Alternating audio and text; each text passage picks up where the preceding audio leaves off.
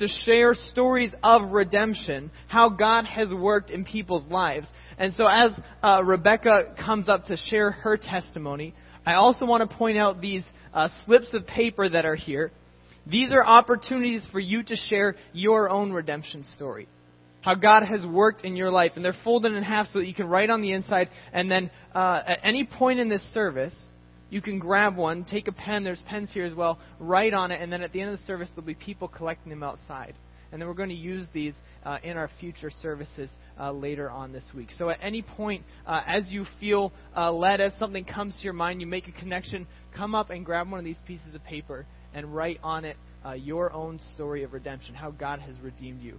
Uh, I'd like to call Rebecca up here, and she's going to talk about her redemption story.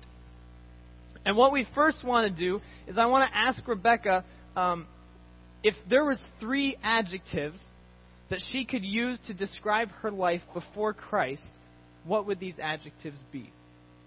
Okay, so I'm going to share a little piece of my redemption story after I've come to know Christ. So, um, some lies that I was believing about myself through um, just circumstances that had happened and things that I, decisions that I had made and I was believing about myself that I was unwanted and unworthy of, of love, basically, and that um, ugly and just unworthy and unwanted. So those are, I, I hear lies and unwanted yeah. and ugly and kind of lies that stifle. So what from there brought you to this after story of redemption? What was the moment or the turning point for that? Yeah, and actually, this is really recent. Um, I just came back from the Philippines, and this isn't a trip update, but it is a piece of what God did in my life while we were there.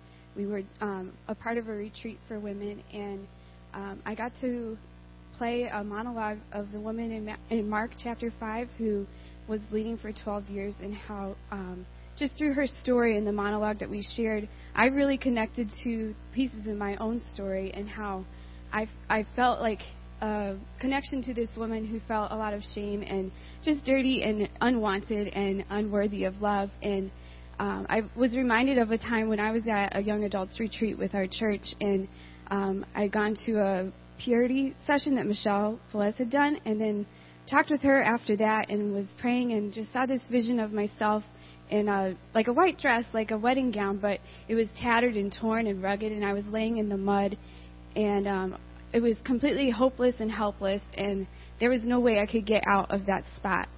But then I saw Jesus' hand reach down and um, pull me out, and um, that is what I shared at the retreat with the women too, and it was something I've never really publicly shared before, and I think it was just a piece of me walking through that journey. And there's so many other things like um, just studying the Word and being really faithful and um, reading His promises, and then it, it tied in also with my sharing that to this token that we gave to the women, and because we wanted them to be reminded of um, what Christ does and how um, when we come to Him, He replaces the lies that we believe with truth.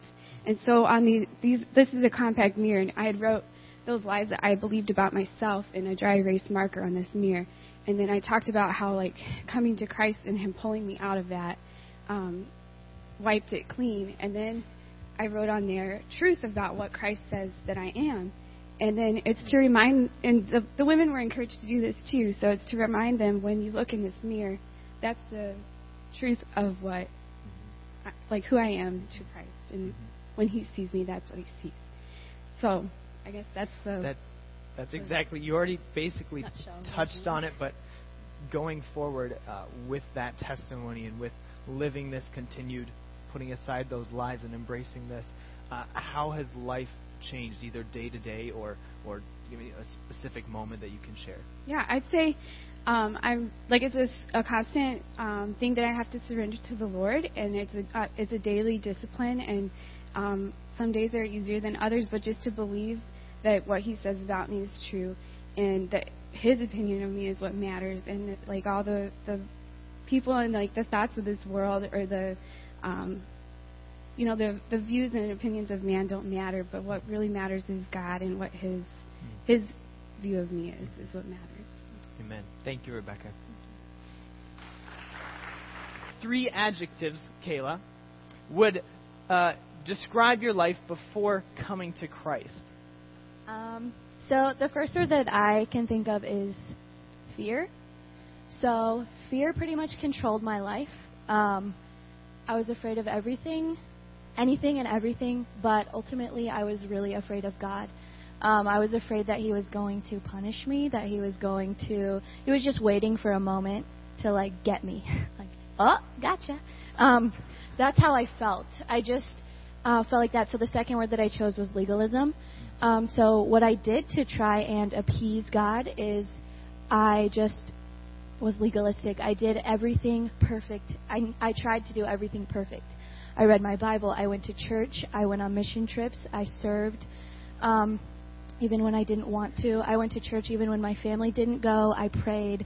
I cried out to God all the time, Where are you? I want you. I'm trying. And I was just so. Um, I don't know the word. It just legalism. It's so restraining, and I just was like trying and trying and trying and never just turning the wheels. Um, so the third word um, would be emptiness. That as I was just trying and striving and doing everything right and you know not and judging everyone else for doing the wrong thing too. Um, I never felt full. I never had peace. I never got what I wanted. Um, so that's how I would describe my life before Christ.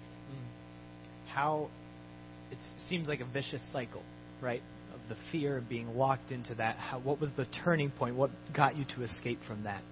Um, actually, there were a few things that happened after I came to Moody. Um, I read, there were a few things that I read. The first thing was a book about grace. I had never heard about grace before. Um, the gospel that I had heard was very moralistic, hmm. uh, very legalistic, and so I read about grace, and that really spoke to me. Um, and the second thing was I went to an Easter service, and I got a book called The Cross Centered Life, and I only read the first chapter.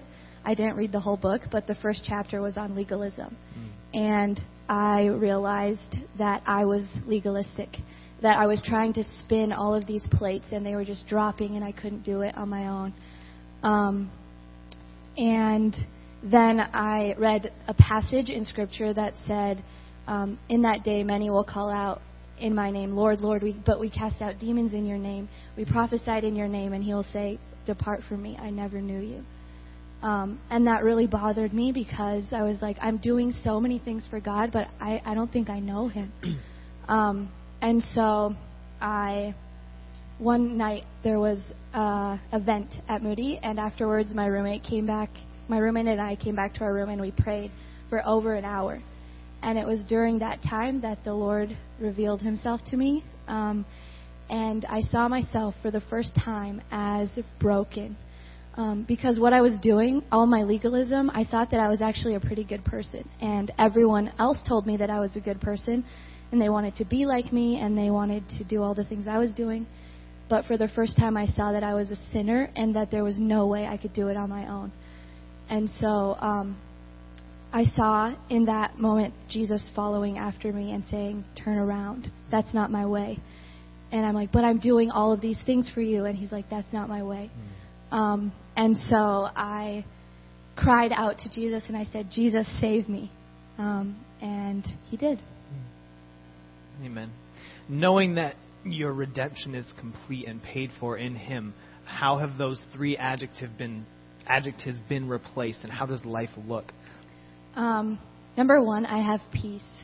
I'm no longer striving for God's affirmation um, or to please Him. Of course, I want to please Him, but it's coming instead of working for God's grace. I'm working because of His grace.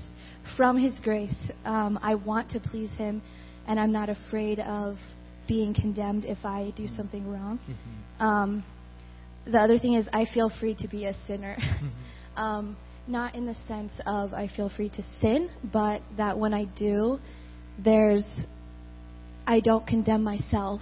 I have there's grace and there's um, just broken relationship, but that's mended and there's forgiveness and there's just so much peace in that, and I also have security mm-hmm. um, that I know for sure that I'm the Lord's, and nothing that I can do can change that because nothing that I could do um, could earn it. And so, yeah. I think I think that's it. That's fantastic. Thank you. Are you the one we've been waiting for? Or should we look for someone else? That was the question that John the Baptist asked his disciples to tell Jesus. John was in prison. He had gone from preaching repentance and announcing Jesus as the one who was going to turn the people back to God to questioning Jesus from prison. Things had not gone according to John's plan. Sometime before, between baptizing Jesus and being imprisoned, John began to wonder whether he had hoped all wrong. He had spent all of his life with certain expectations of how God was going to work things out. And when his experience contradicted his expectation of God's work, he was left wondering whether something was wrong with God. We understand where John is coming from. In our minds, God works things out for good for those who love him. But when we don't see the good, when we start wondering whether, uh, whether things are going to work out as they should, we begin to think, is something wrong with God? Are you the one, God, we've been waiting for? To work things out for good, to bring us peace when we see the mess and chaos in our world, to set us free from everything that threatens our well being. Are you the one who is going to do that? Should we look for someone or something else. We're pretty good at looking for someone or something else. Whether we realize it or not, most of us have already decided that we can find our peace, our rest, our freedom, our joy somewhere else. And we look for it in all sorts of places. As long as my team wins again, there's my joy. As long as my health is good, there's my peace. As long as this relationship works out, there's my rest. We're all looking for someone or something to place our hope in.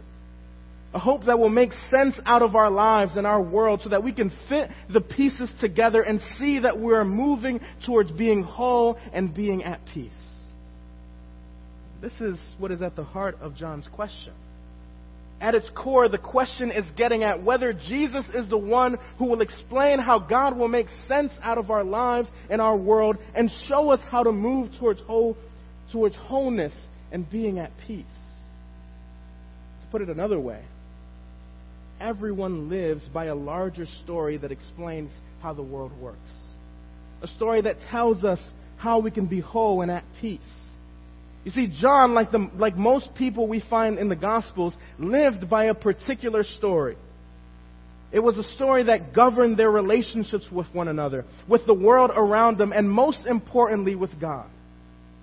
Their story was rooted in the Old Testament in the life of the patriarchs that we've been studying over the last several months. It was rooted in the life of King David and his descendants. It was rooted in the prophets and their sermons about who God was and what God was doing. The storyline was this God loved Israel. And though his presence was no longer with them in the temple, God would one day return as their king. He would destroy all of their enemies and would bring peace and prosperity to his people. So Israel waited for God's reign, waited for his peace and restoration so that they could say, Our mighty God is here. For John and the others who encountered Jesus, Jesus was the one who was going to bring about God's reign. It was through Jesus that they would be able to experience God's peace and would be able to see God's plan for his people coming into, into being. But John couldn't see it working. It was either not happening fast enough or it wasn't happening at all. So he asked the question that you and I ask every day, whether we know it or not. Are you the one we've been waiting for? Or should we look for someone else? And you know how Jesus responded? Jesus said, Watch what I do, and you'll have the answer to your question. And nowhere in the Gospels is Jesus' action so closely tied to the answer to this question.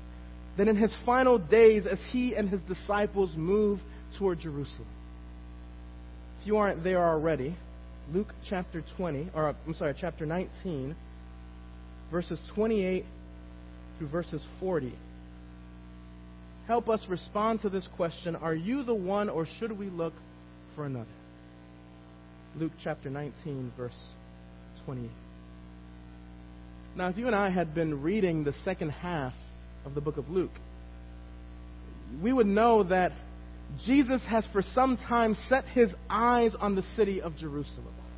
It's as if the gospel has been walking down a steep hill, gaining momentum and speed as we get closer and closer to the city. Jesus' goal is in Jerusalem. And it was there in this city, the center of Jewish life, where Israel understood its relationship to God. Jerusalem, long before it was called Jerusalem, was the place where God provided a ram for Abraham. And Abraham declared on that place, Here the Lord has provided, and it will be said forever that the Lord provides. It was in Jerusalem where David sat on the throne as king. It was Jerusalem where Solomon built God's temple and where God's presence dwelled among his people. Until that terrible day when his people were, were, were removed from the land. So it would be in this place where Jesus would fulfill his mission here in Jerusalem. After many weeks of walking, our story tells us that Jesus drew near to Bethphage and Bethany at the Mount of Olives.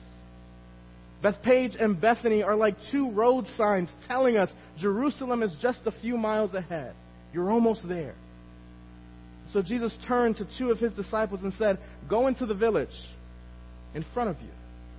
And when you enter that village, you are going to find a young colt, a small horse. No one has ever sat on this colt. Untie it and bring it here. And then he says, if someone asks you, why are you untying this animal? You tell them that the Lord has need of it. Now, why such specific instructions? Why does Jesus need a small horse? Jesus had walked all this way for weeks. Was it simply that Jesus was tired of walking and said, Listen, I need somebody to carry me the rest of the way? Of course not. It's intentional. An intentional image. When after George Washington became president of America, he would travel throughout the 13 colonies in a covered wagon. But whenever he came outside of a town, so to, in order to go through that town, he would get out of the wagon and would climb onto his white horse and would travel through the town or the city on his white horse. Why? Because there was an image that was important. Washington on his white horse was an important image, a visual testimony to his importance to the nation. When the people saw Washington on that white horse, they saw the authority and honor of the presidency. See, the colt is an important image. It's a visual testimony to Jesus' importance in God's plan for his people. Jesus had need of this animal because the colt tells us who Jesus is. Even the request is a sign of who Jesus is. Jesus has not gone ahead of the disciples. He, he, did not take advantage of them sleeping on the road and said, Let me check out the village to see what's there so I can tell the disciples what to get. He knew exactly what was there. And the gospel reminds us that everything Jesus said would happen happens. Look at verse 32. So those who were sent away, so those who were sent went away and found it just as he had told them. But why a colt to sit on? Why one that has never been sat on? Because a colt that has never been sat on is fit for a king, and only a king. And not just any king, the king promised through the prophet Zechariah. Zechariah chapter 9, verse 9 says this about this king. It says that, uh, uh, Behold, your king is coming to you. Righteous and having salvation is he. Humble and mounted on a colt, the fall, the foal of a donkey. Jesus is testifying to this very fact. He is the king. He is the one that the people had been waiting for, and they didn't even know it yet. Behold, your king is coming to you. Look at Jesus' instructions once more and notice what he tells the disciples to say to anyone who asks them what they're doing. Verse 33 And they were saying, and as they were untying the colt, its owner said to them, Why are you untying the colt? They said, The Lord has need of it. The owners, the people who had rights to this animal, ask, What are you doing taking this animal? The disciples say, The Lord has need of it. When the Lord, the King, has need of what is yours, you give it freely into your service. There is no further exchange between the owners and the disciples. The colt was put into the service of King Jesus and his mission to Jerusalem. Jesus is the king.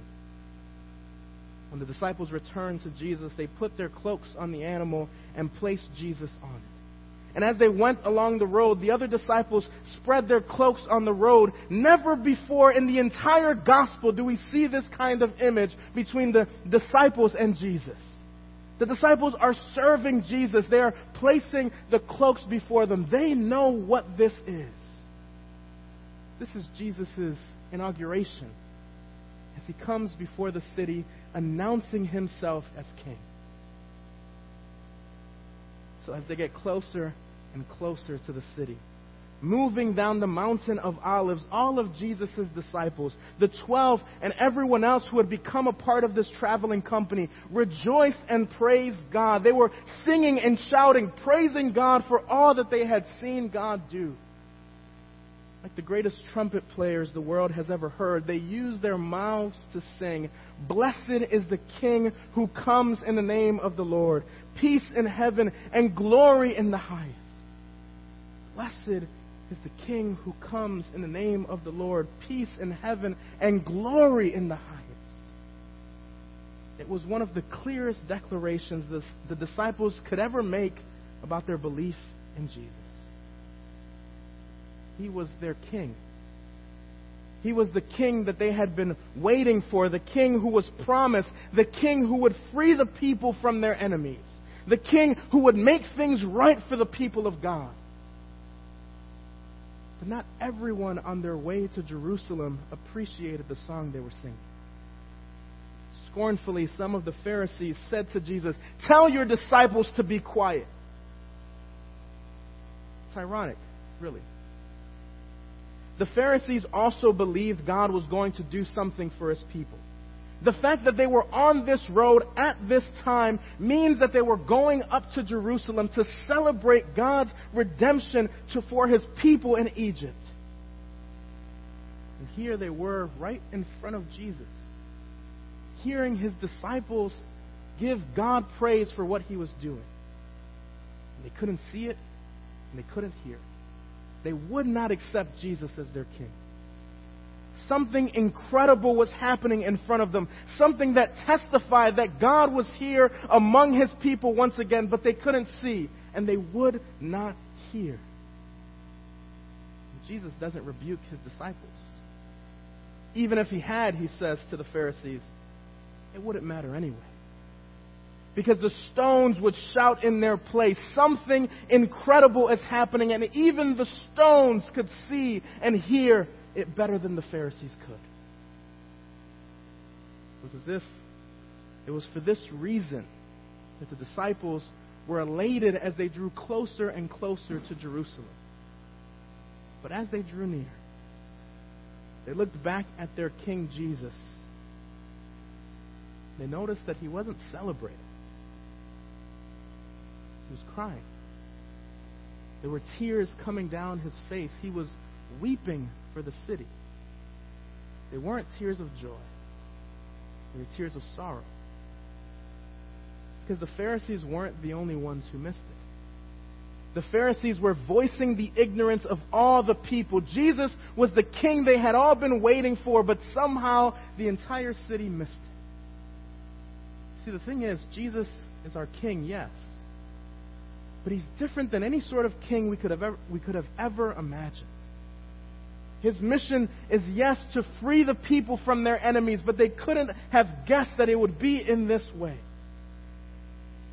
This method of deliverance was not the way anyone expected. Jesus came to Jerusalem to bring peace and wholeness, yes, but the way he came to do it was by giving up his life. Jesus didn't come to Jerusalem to sit on a throne, he came to die on a cross. Jesus came to rescue his people, but what they couldn't see or hear was that they didn't need rescuing from other nations or emperors. They needed rescuing from sin and death itself. The greatest enemies to our well being, to our wholeness, to our peace are not the government, are not our economic situations. These things are only signs of our brokenness.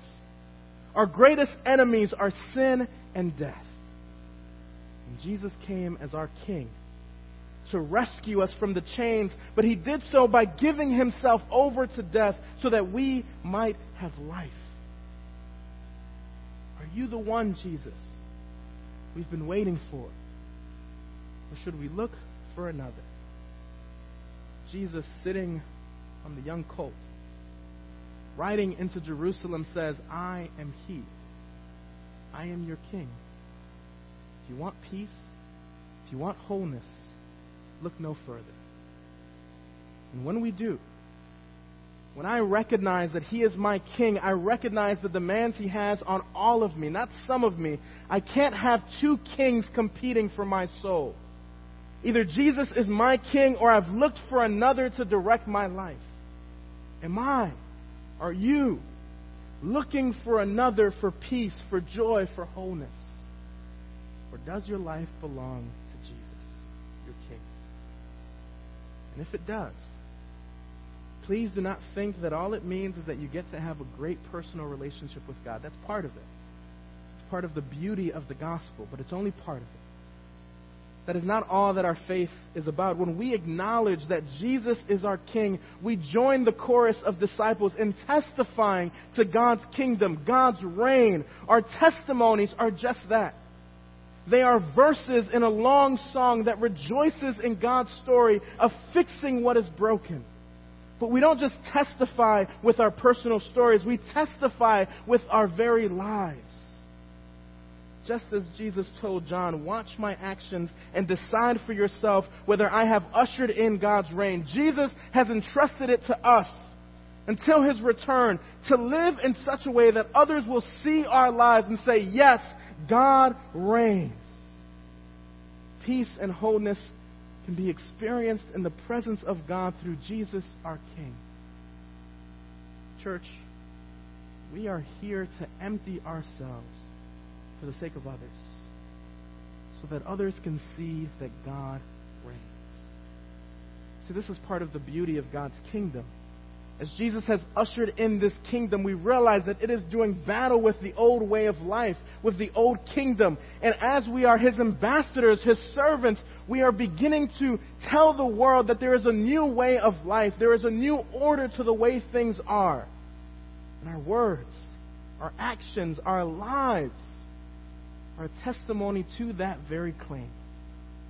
We begin to show people the way God is undoing this world and reforming it into what He has always wanted it to be. Our lives are that starting point. Our testimonies are the example that God can take what is broken and make it whole once again.